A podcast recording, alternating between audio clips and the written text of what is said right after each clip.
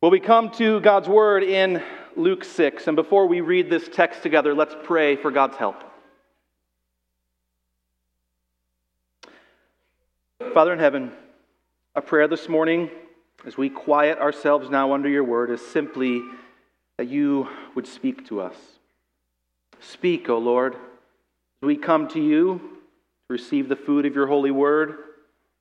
Take your truth, plant it deep in us, shape and fashion us in your likeness, that the light of Christ might be seen today in our acts of love and our deeds of faith. Speak, O Lord, and fulfill in us all your purposes for your glory. We pray all this in Jesus' name. Amen. Hear now the word of God from Luke chapter 6, beginning in verse 27. But I say to you who hear, love your enemies and do good to those who hate you. Bless those who curse you, pray for those who abuse you. The one who strikes you on the cheek, offer the other also. And from one who takes away your cloak, do not withhold your tunic either. Give to everyone who begs from you. And from one who takes away your goods, do not demand them back. And as you wish that others would do to you, do so to them. If you love those who love you, what benefit is that to you? For even sinners love those who love them. And if you do good to those who do good to you, what benefit is that to you? For even sinners do the same.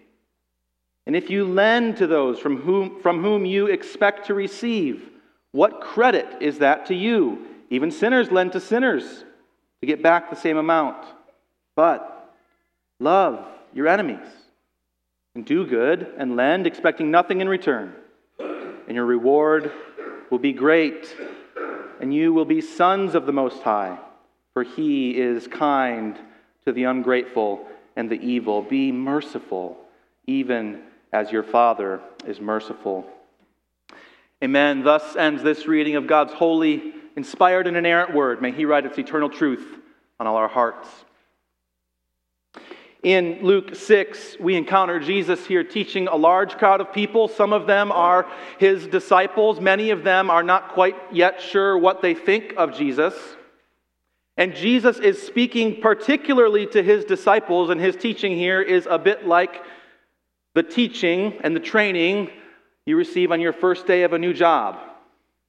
Perhaps some of you experienced this recently with a summer job. Perhaps many of you are thinking back years and years to when you started your current position. But on your first day at a new job at a new company, you quickly learn how things are done in that company. You enter onboarding training and you go through all kinds of regimens and videos to learn about the company's values, the company's culture, about the company's standards of conduct. And every executive you meet, every HR rep is adamant there is a way we do things at this company. Our culture is unique. And the implication is you will learn to do things the way that company says to do things. You will learn to value what that company values, or else you will not be a member of that organization for very long. This is the way we do things here. As we listen to Jesus in Luke 6, we hear some of his most famous teaching in all the Bible. Even if you're not a Christian, you've likely heard these words of Jesus before. These well known words are part of the initial training for the disciples, and it's training about how things are done in the kingdom of God. Jesus' teaching here on love is central to what it means to follow him, to be in his kingdom. He's teaching us about Christian ethics, ethics in the kingdom of God. Christian ethics make Jesus' disciples a particular kind of people who do life in a particular way. And Jesus says that way is the way of sacrificial love. Love your enemies, he says. That's the big idea of this passage. Love your enemies. Now, let's be clear at the outset. Jesus is instructing his followers on what it looks like to follow him. He's not giving us teaching on how to get into the kingdom, but on what life in the kingdom looks like. This is not the interview or hiring process, no. This is onboarding training for those who have signed up to follow Christ. You do not become a Christian by exercising Christian ethics. But as a Christian, Jesus calls you to love others as he has loved you. And so, to unpack this idea of loving your enemies this morning, I want us to consider three points from this text, three points about ethics in the kingdom of God. The first is this kingdom ethics demand costly love. Kingdom ethics demand costly love. See what I mean in the text? The crowd is mixed here. Jesus is speaking to disciples especially. Notice in verse 27, he says, I say to you who hear, that is, with anyone who has ears to hear his words and a will to obey them. And he says that life in his kingdom is marked by costly love. Look at the verbs you see in verses 27 and 28. He commands four things love, do good, bless, and pray. The first of the four is the governing command of those four, it's overarching all of them. The other three, to do good and bless and pray, those are unpacking what it means to love. And notice as well, each of the commands has a specific object in mind. Jesus doesn't just say love generally, but love your enemies, synonymous with those who hate you, those who curse you and abuse you. So we realize Jesus here assumes that people following him will have these kinds of enemies. His sermon is not exactly that God has a wonderful plan for your life. The context here in Luke 6 is the context of religious persecution. Back up in verse 22, Jesus specifically tied the opposition that his disciples would face to their association with him. In that verse, he says, There will be people who hate you on account of me.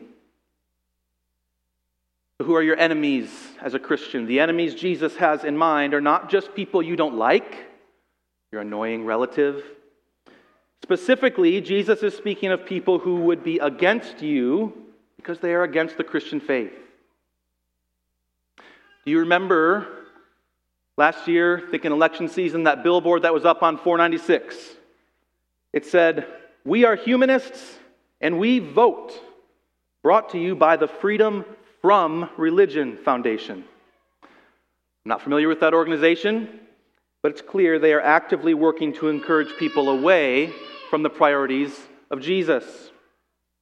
And surely you could multiply in your own mind examples in recent days and recent months of those who find historically orthodox Christianity abhorrent, teachings of the Bible backwards and bigoted I don't think I need to convince you that there are people and organizations that are openly hostile towards the cause of Christ and His church. You know, when I was here in college at Michigan State 15 years ago, it was common to hear people speak of Jesus as one among many religious options. I think today it's more likely that you'd find people who believe Christianity is inherently evil, not one among good options. As it was in Jesus' day, so it is in ours. We ought not be surprised when people hate the church, hate what Christians believe, even hate Christians for believing. So, the particular point that Jesus is making is this when you interact with people who can't stand what you stand for as a Christian, when people hate what you believe, you are to love them, to bless them, and to want what's good for them. Jesus says, if you are to follow me, you are to relate to those who hate what you believe, and especially who hate you for what you believe, fundamentally with a posture of love. Those who would hate you, you are to love in return. He doesn't simply say that you should refrain from doing evil to them or retaliating against them. No, the standard of Christian ethics, according to Jesus, is higher than that. It's practical, active love. Not just a feeling or emotion, but action to benefit someone's enemies. Easier said than done. They desire your demise, you are to desire and work for their good. They slander you, you are to return their insults with generosity. They wish the absolute worst on you, and you are to pray for blessing on them. Jesus says this is the heartbeat of a follower of Christ. Why? Because this is the heartbeat of Christ. Jesus gives three applications in the text to people of his day. Verse 29 says, When someone strikes you on the cheek, this was a physical blow with the back of the hand. Yes, it was also an insult. He says, Offer them the other cheek to strike as well. Then in the same verse, he says, When someone takes your cloak or your outer garment, you go ahead and give them your undershirt too. Verse 30, the third application speaks of one who begs. And in a culture where so many lived on barely any margin, a culture where one bad season of crops could mean total financial ruin, lending to someone with no strings attached was an extremely risky thing to do. You're not sure you're going to get any of it back. Jesus says, My people are marked by a costly love. This is what marks my kingdom a willingness to be taken advantage of, even being vulnerable to mistreatment. Is that how you think of your life as a Christian? Perhaps some of you are those with a strong sense of personal justice. It comes out when someone cuts you off in traffic, or when your cable company raises their rates unexpectedly. if you are someone whose inner lawyer is easily aroused and quickly rises to your defense, you must consider what this tendency says about your own heart, about your own self importance. Jesus' followers are not be concerned mainly with defending their own rights.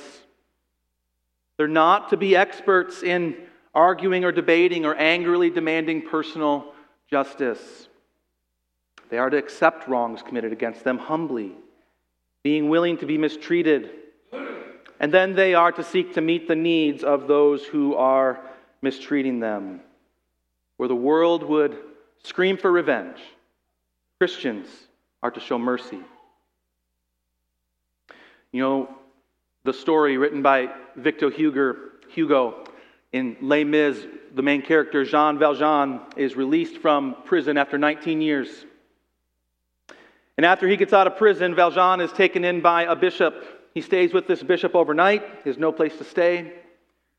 So he's not quite yet a reformed criminal, and so Valjean decides in the middle of the night to wake up while the bishop is sleeping and go steal his expensive silverware and take off in the night. When he is caught the next morning, the police officer brings him back to the bishop. Ah, the bishop says, I'm glad to see you. Well, how is this? I gave you the candlesticks too, which are silver like the rest and for which you can certainly get 200 francs. Why did you not carry them away also with your forks and spoons? The bishop gives to Valjean the valuable candlesticks that he hadn't stolen. And Jean Valjean is released not only with the silverware, but with these candlesticks. The bishop showed love to him at great cost to himself. It was a costly love. Kingdom ethics demand costly love. Now, this doesn't mean that to be a Christian, you must literally give away every piece of clothing you have, drain your life savings. No, we understand there's wisdom and prudence that go into practical decisions about how to help and love others. The point is not that you should make yourself destitute. The point is that you must have a heart that responds to mistreatment with mercy. And that mercy is not just an attitude of goodwill, but actually shows itself in deeds. Are you insulted for being a Christian? Then you speak well of those doing the insulting. Do you get taken advantage of by the lazy group you're assigned to in class and you end up doing all the work? Jesus says, You do the work and you make sure your group mates get a four point. You get passed over for a promotion, or you have pressure on you at work because you hold to biblical positions on gender, sexuality. You go back the next day and you work faithfully. You work hard for that boss that's putting pressure on you. Jesus has a high standard of love. It's costly to love your enemies, an incredibly high standard. It's high enough that we realize the only thing that can enable us to this kind of radical love and this kind of lack of retaliation is a theological view of reality that sees a sovereign God who is seeing and sustaining all things, a God who has unlimited compassion for his people, who will one day right every wrong. And that's what the disciples trusted in. That's what they got as they were sitting here at the feet of Jesus.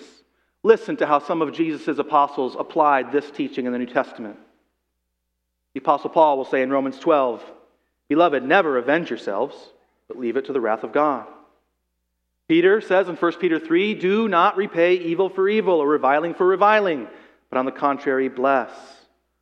We read the same idea in James chapter 2 and in 1 John chapter 3 those closest to Jesus put his ethics into practice. They loved others as Jesus had loved them. And they knew that kingdom ethics demanded a costly love. That leads us to our second point from this text. Not only do kingdom ethics demand costly love, second, kingdom ethics distinguish disciples. Kingdom ethics distinguish disciples, that is, they mark them. This is not only a high standard of love, this love Jesus speaks of is also a means of differentiating those who belong to Christ from the rest of the world. The way Jesus tells his people to live is distinct. And this kind of costly love is a witness to the watching world. He summarizes his ethic there in verse 31, his famous words As you wish that others would do to you, do so to them. So we come to Luke's statement of the Golden Rule. You know, there are parallels to the Golden Rule in ancient literature. You can look at Greek or Roman or Chinese sources, and they all have some iteration of this. They will say, Don't do to others what you don't want them to do to you. You see, what's unique about Christ's teaching is that he puts it positively. He doesn't just say, Hold back from hurting people. He says, do this positively, be this way, actively. This is what is to mark people in God's kingdom. You're right to ask when you read this passage, how do I want to be treated? Treat others like I want to be treated. How, how do you want to be treated? Well, you want people to give you the benefit of the doubt. You want not to be judged by your worst day when everything's going wrong. You want to be given a little grace have someone offer you a helping hand when you feel like you're barely keeping your head above water. Christians are to be the kind of people looking for needs they can meet, seeking to be positively gracious, positively generous, forbearing, patient, not returning evil for evil, but responding to evil with good. And all of this would have struck the original audience as bizarre. What do you mean, Jesus? This person has taken advantage of me, and you want to, me to give them my shirt? Jesus doesn't mention anything about the qualifications or the worthiness of the person receiving the love. He doesn't say anything about how people deserve to be loved. He simply says his followers are to treat people well. This is how Christ's disciples are distinct in the world. The world doesn't love like this. If you love people this way, you will stick out. See, Jesus is concerned not just with how the disciples act, with the reputation his disciples have. And so he contrasts his ethics with the world's ethics. Look with me at verses 32 through 34. If I can paraphrase, Jesus says, Look, anyone can love the people who love them. There's nothing remarkable about you loving those who love you in return, doing good to those who do good to you, lending freely to those who will lend to you or who you know will pay you back. Anybody can be nice when they expect to be repaid. And I'm not saying there's anything wrong with that ethic. It is good to be nice to people who are nice to you. But as Jesus says here, when you are kind to people who are kind to you, it is no credit to you. It is no benefit to you. That is, there's nothing distinct about that kind of love and kindness. Reciprocal kindness Makes sense to the world. You scratch my back, I scratch yours. I saw a tweet recently explaining this ethic of reciprocity. It said, May life treat you the way you treat waiters and animals. That doesn't describe the world's ethical system. The world has nothing against a kindness for the sake of reciprocity. But the essence of the golden rule is not reciprocity. It's grace. Be gracious with people in the way you treat them, because you wish they would be gracious with you. To do that, without expecting it in return, again, it requires a transformed heart, a different ethic than what the world offers. Jesus gives this parable in Luke 14. He says, When you give a dinner or a banquet, do not invite your friends or your brothers or your relatives or rich neighbors, lest they also invite you in return and you be repaid. He's speaking against the ethic of reciprocity. He goes on, But when you give a feast, invite the poor, the crippled, the lame, the blind, and you will be blessed because they cannot repay you, for you will be repaid at the resurrection. See, the Christian has their hope set on something eternal that's coming from the Lord, not from the world. The Christian doesn't set their hope on the reciprocal, reciprocal love the world can give them. You love people generously, even when they can't love you back, especially when they can't love you back. It was countercultural in Judaism and countercultural in the Greco Roman world. Countercultural today. Non Christians can have a similar code of ethics to treat people well, but they cannot match the radical demands of love that are motivated by the gospel. As Tertullian once said, to love one's enemies requires a counterintuitive act of the will, an act that Christians alone are capable of doing. Jesus says, Love people. Do you love people? Love is patient and kind. It does not envy or boast. It is not arrogant or rude. Love does not insist on its own way. It is not irritable or resentful. It does not rejoice at wrongdoing, but rejoices with the truth. Love bears all things, believes all things, hopes all things, endures all things. Love never ends. You measure yourself against the Bible's standard of Christian love or against the world's standard of love. Jesus is concerned that we not merely love like the world, He wants us to love with no strings attached. What He's telling us here is that when we love like He tells us to love, people take notice. Look, when you love people this way, people will notice. When people love you this way, you notice. Because the ethics of Christ and His kingdom are compelling, they're refreshing. Have you spent much time outside in the past week? when it is in the mid 80s and incredibly humid, and you throw a little air quality advisory in there, what do you want? You want to go find somebody's house that has that AC cranked down to 65, and you want to walk in and you want a breath of fresh air. When you love people with the love of Christ, you're giving them a breath of fresh air. It points them to the love that they desperately need. And one of the former pastors here at your church would talk about it this way.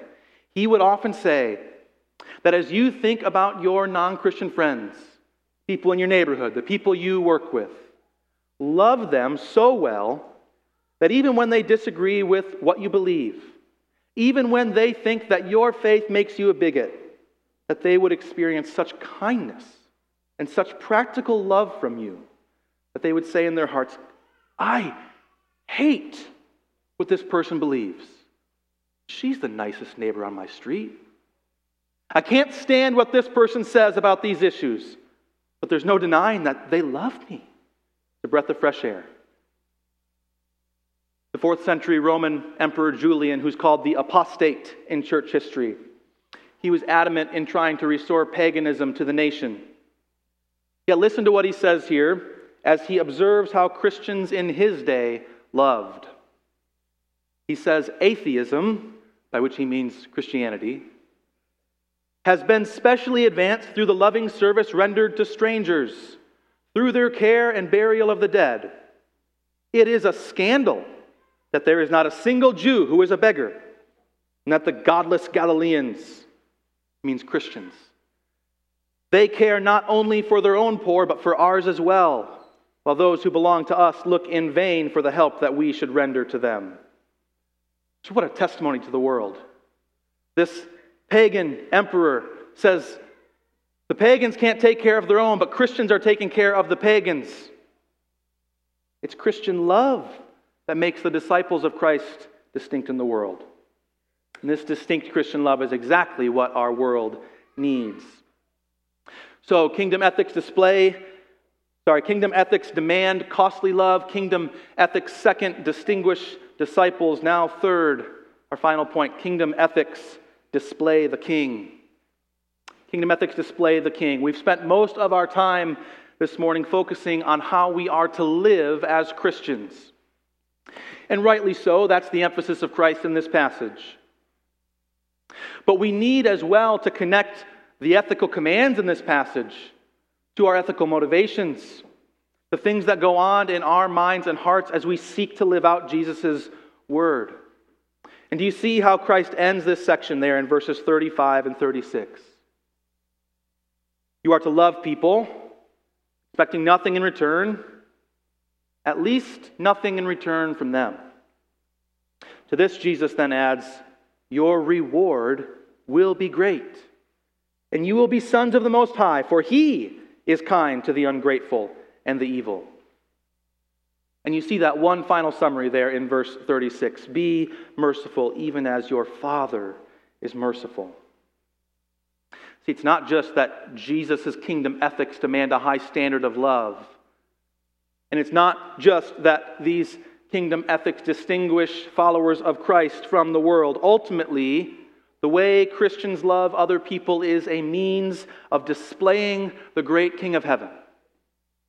Our love for others displays the great love of God. What I mean, kingdom ethics display the King.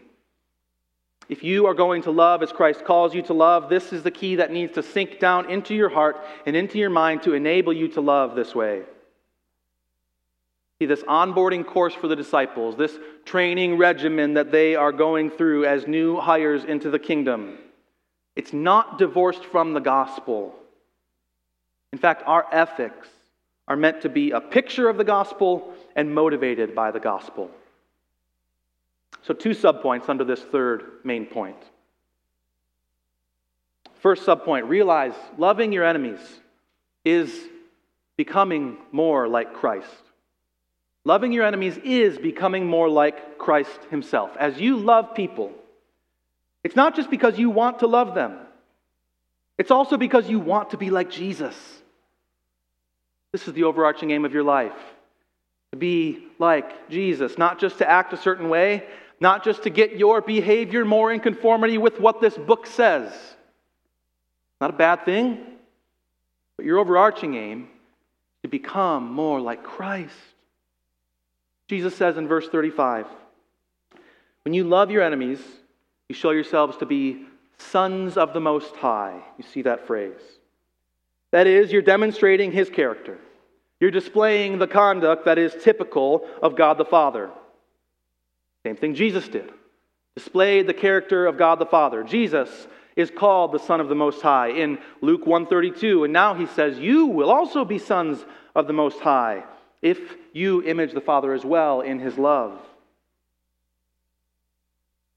Fascinating to think about how it pleases the heart of God the Father to see his children showing evidence of their relationship to him.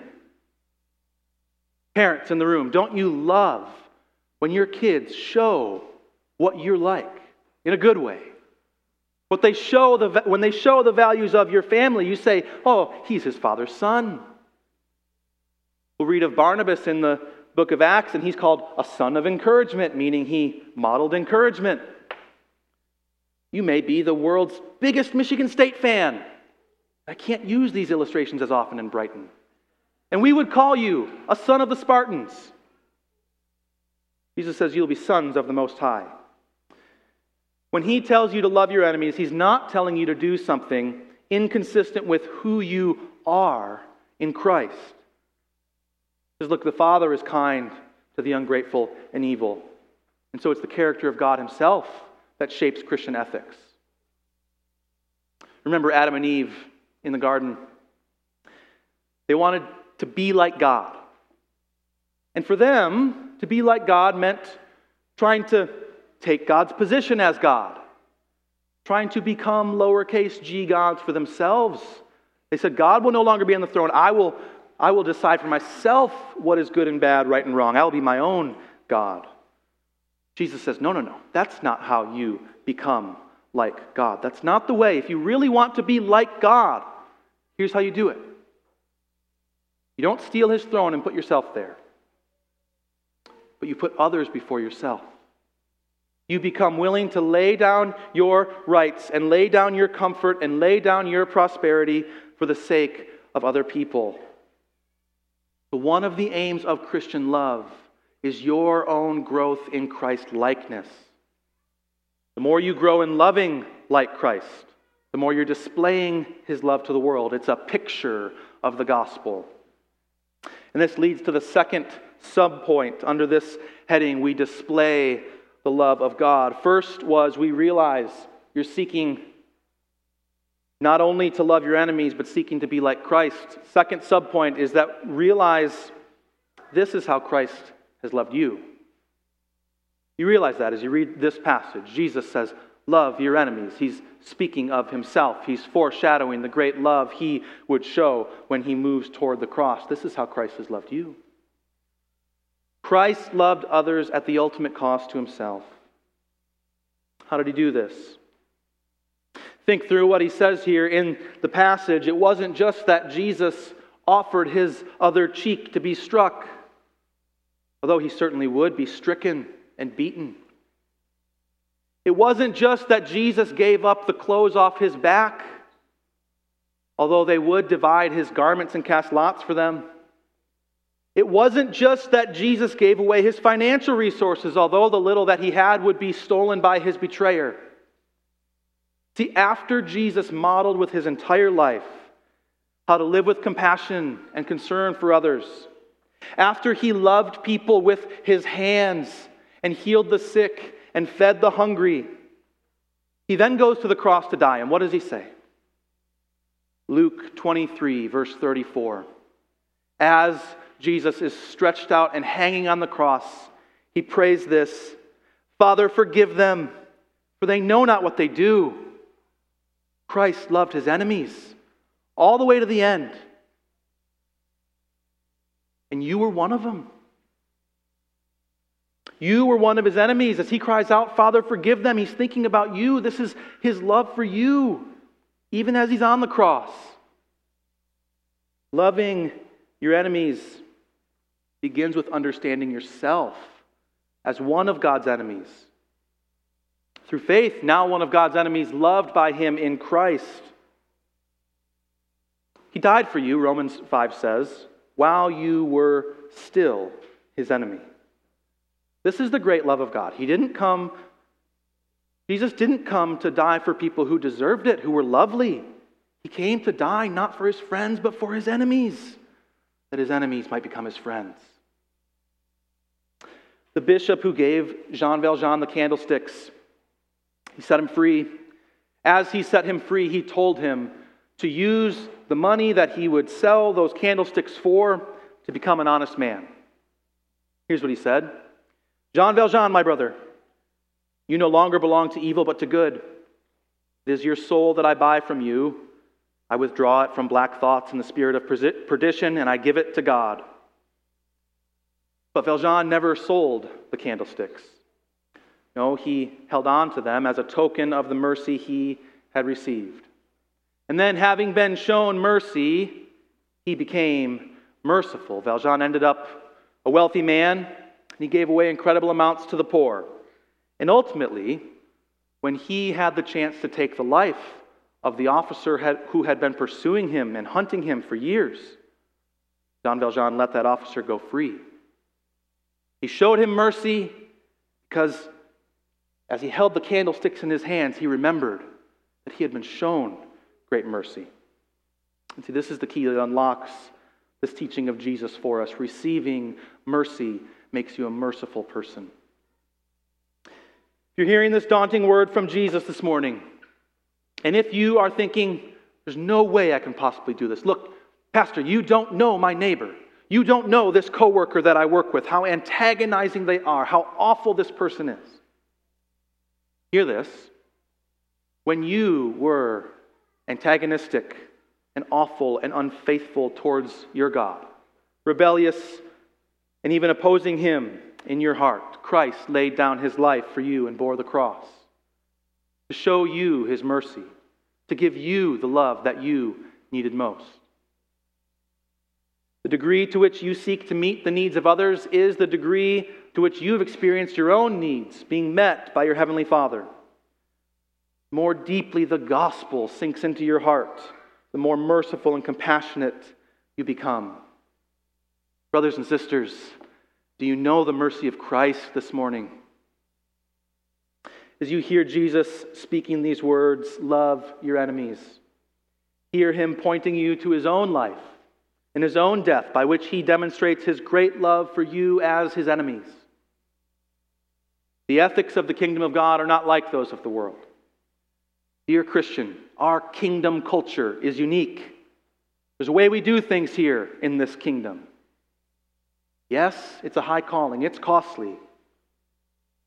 The world will know you are my disciples by my love, Jesus said.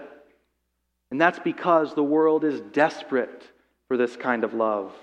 Not a love that seeks its own benefit in return, but a love that's willing to give up self for the sake of others. A love that so compels its enemies that its enemies become its friends. This is what our world needs. Christian love, overflowing from the love of God in Christ, a demonstration of the love of God to a lost and needy world, an extension of the love of Jesus through the members of his body. It may not be the only thing that there's just too little of, but it's certainly true. What the world needs is love, sweet love. Know the great love of Christ for you today and go and love others as he has loved you. Let's pray together. Our Lord and our God, we are thankful as we meditate on the love of Christ for us, needy sinners. Thank you, Father, for setting your love upon your people and loving us even when we were in rebellion against you. Oh, Father, we pray that the gospel would sink deep down in our hearts, that we would count Christ more and more precious, and that you would transform not just our hearts, but the way we live, that we would be increasingly men and women and children who love Jesus and who love to be self sacrificial because Christ our Savior was for us. Help us, Lord, we pray, to love our lost and dark and needy world with the precious love of Jesus, in whose name we pray. Amen.